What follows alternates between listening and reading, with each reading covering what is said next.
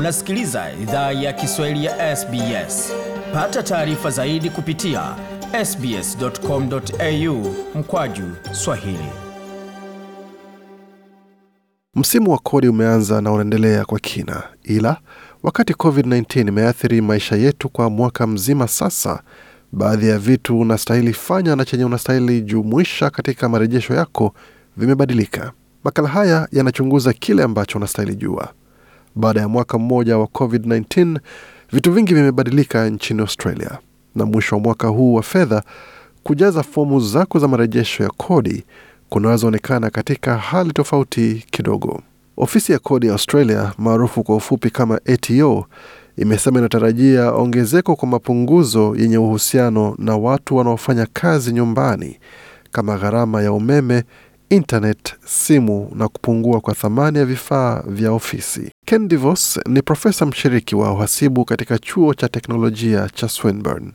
Amesema kuna njia kadhaa unaweza jumuisha makato yako yanayohusiana na kufanyia kazi nyumbani kulingana na hali yako. Moja ya mbinu rahisi ni mfumo wa mkato unaotumia kiwango cha senti 80 kwa saa kujumuisha madai yako yote ya matumizi na matumizi yanayohusiana na kazi. What this saves is a lot of paperwork. Kimsingi, hii inaokoa kazi nyingi. Unachohitaji fanya ni kuweka kumbukumbu ya idadi ya masaa ambayo ulifanyia kazi nyumbani wiki nzima.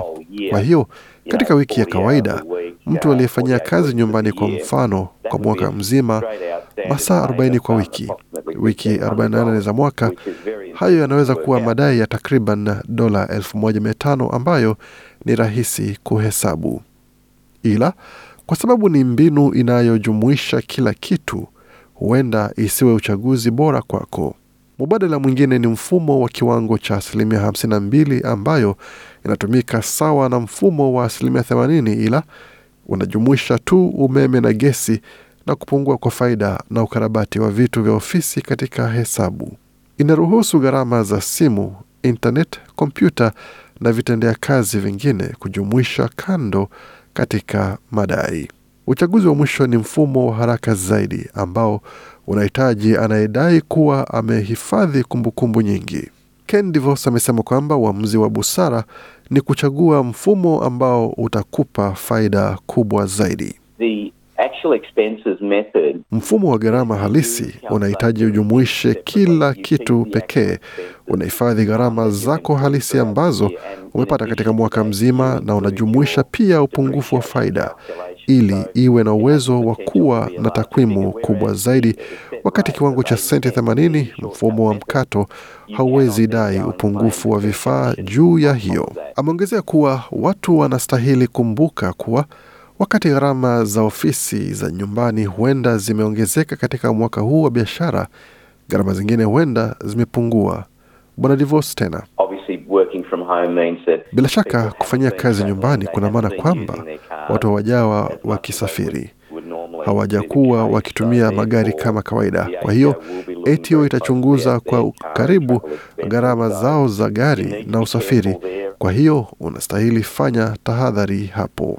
Tim Law ni naibu kamishna wa ATO, alieleza kipindi cha On the Money cha shirika la habari la SBS kuwa ofisi ya kodi imeona watu wakijaribu kudai kila aina ya vitu kama gharama za kufanyia kazi nyumbani.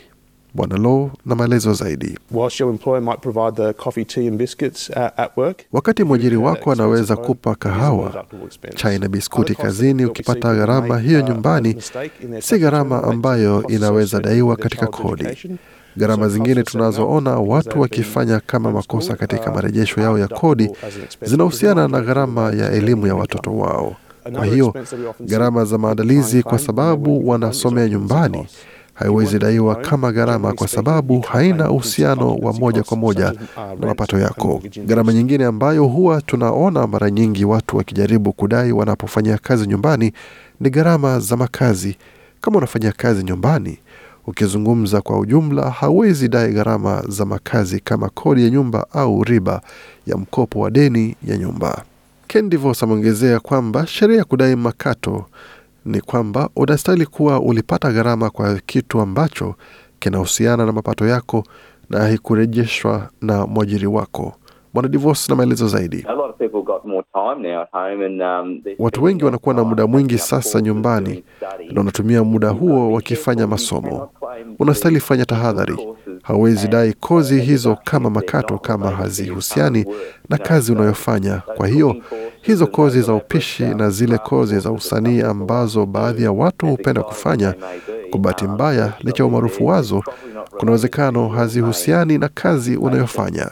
Inapokuja kwa swala la kutangaza mapato yako, ATO itakuwa makini kuhakikisha idadi ya wa Waaustralia zaidi ya laki sita ambao wamewekeza katika mali za mtandaoni kama Bitcoin katika miaka hivi karibuni wanaijumuisha katika marejesho yao ya kodi. ATO inawaandikia wawekezaji laki moja kuwakumbusha majukumu yao kwa swala la kodi ya faida ya mtaji.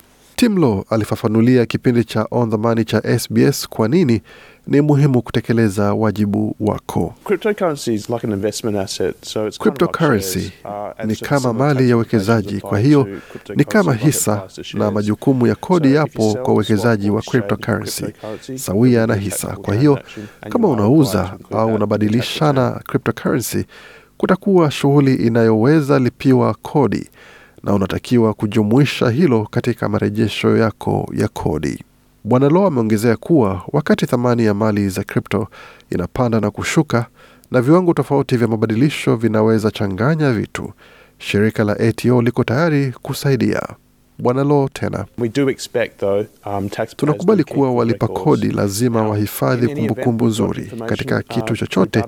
Tuna taarifa kupitia vifaa vya kulinganisha data ambavyo vitatusaidia kupata taarifa kutoka kwa malinganisho ya kripto ambayo tunaweza tumia kulinganisha data dhidi ya walipa kodi. Watu wengi wanapochukua ajira za ziada wakati wa janga hili au wanafanya kazi katika hali mbalimbali, Ken DeVos amesema ni muhimu ukumbuke kujumuisha ajira hizo katika marejesho yako pia. Bwana DeVos tena Watu hawawezi tenga ajira hizi kutoka kwa kazi yao ya kawaida. Namaanisha hizi ni kazi za pili ambazo zinaleta mapato ambayo ni hela unayoweza tumia. Kwa hiyo lazima uilipie kodi. Na kwa waliopokea malipo ya janga la COVID-19 wakati wa makatazo ya Melbourne hivi karibuni, itabidi utoe taarifa hiyo pia. Kitu kimoja ambacho hakijabadilika mwaka huu ni tarehe muhimu zinazozingira marejesho yako ya kodi. Kama kawaida, watu binafsi wana hadi tarehe 31 ya Oktoba mwaka huu kuwasilisha marejesho yao ya kodi.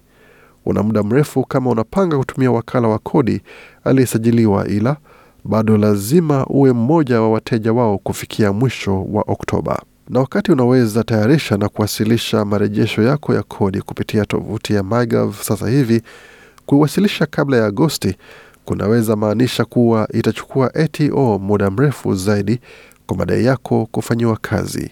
Bwana Timlo anafafanua zaidi. By the end of July, information from employers, Kufikia mwisho wa Julai, taarifa kutoka kwa waajiri, benki, mashirika ya uwekezaji ya afya, mashirika ya kiserikali na mengine mengi yatajumuishwa katika marejesho yako ya kodi.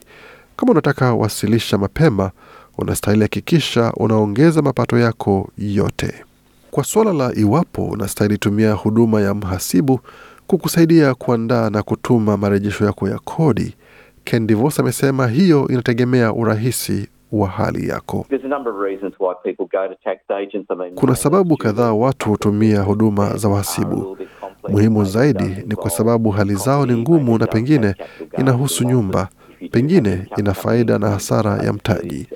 Kama una mapato kutoka ng'ambo, unaweza kuwa na majukumu ya kodi kama mkaaji wa Australia kwa mapato yako yote ya duniani, na unaweza kuwa na majukumu ya kodi hapo kama mkaaji wa Australia, na hiyo inajumuisha mali zako zote duniani. Kwa hiyo kimsingi, kama marejesho yako ya kodi yanakuwa magumu kidogo katika hizo hali, huenda ikawa bora kutumia wataalam wa kodi pamoja na kupata ushauri wa kitaalam, na gharama hiyo inaweza daiwa mwaka ujao. Kwa watu wenye mapato ya chini, unaweza stahiki kupata msaada wa bure kupitia mradi wa msaada wa kodi wa ATO. Karana Chinia ni mhasibu mstaafu na yeye hutoa huduma ya msaada wa kodi kupitia mradi wa kodi wa ATO kwa hisani katika shirika la Multicultural Council la Woga Woga. Huyu hapa na maelezo zaidi. Kimsingi, mtu anayetaka fanya marejesho yake ya kodi na wanalipwa chini ya dola elfu sitini anaweza kuja kuniona katika kituo cha Multicultural Center na watapewa muda wa kufanya mashauriano.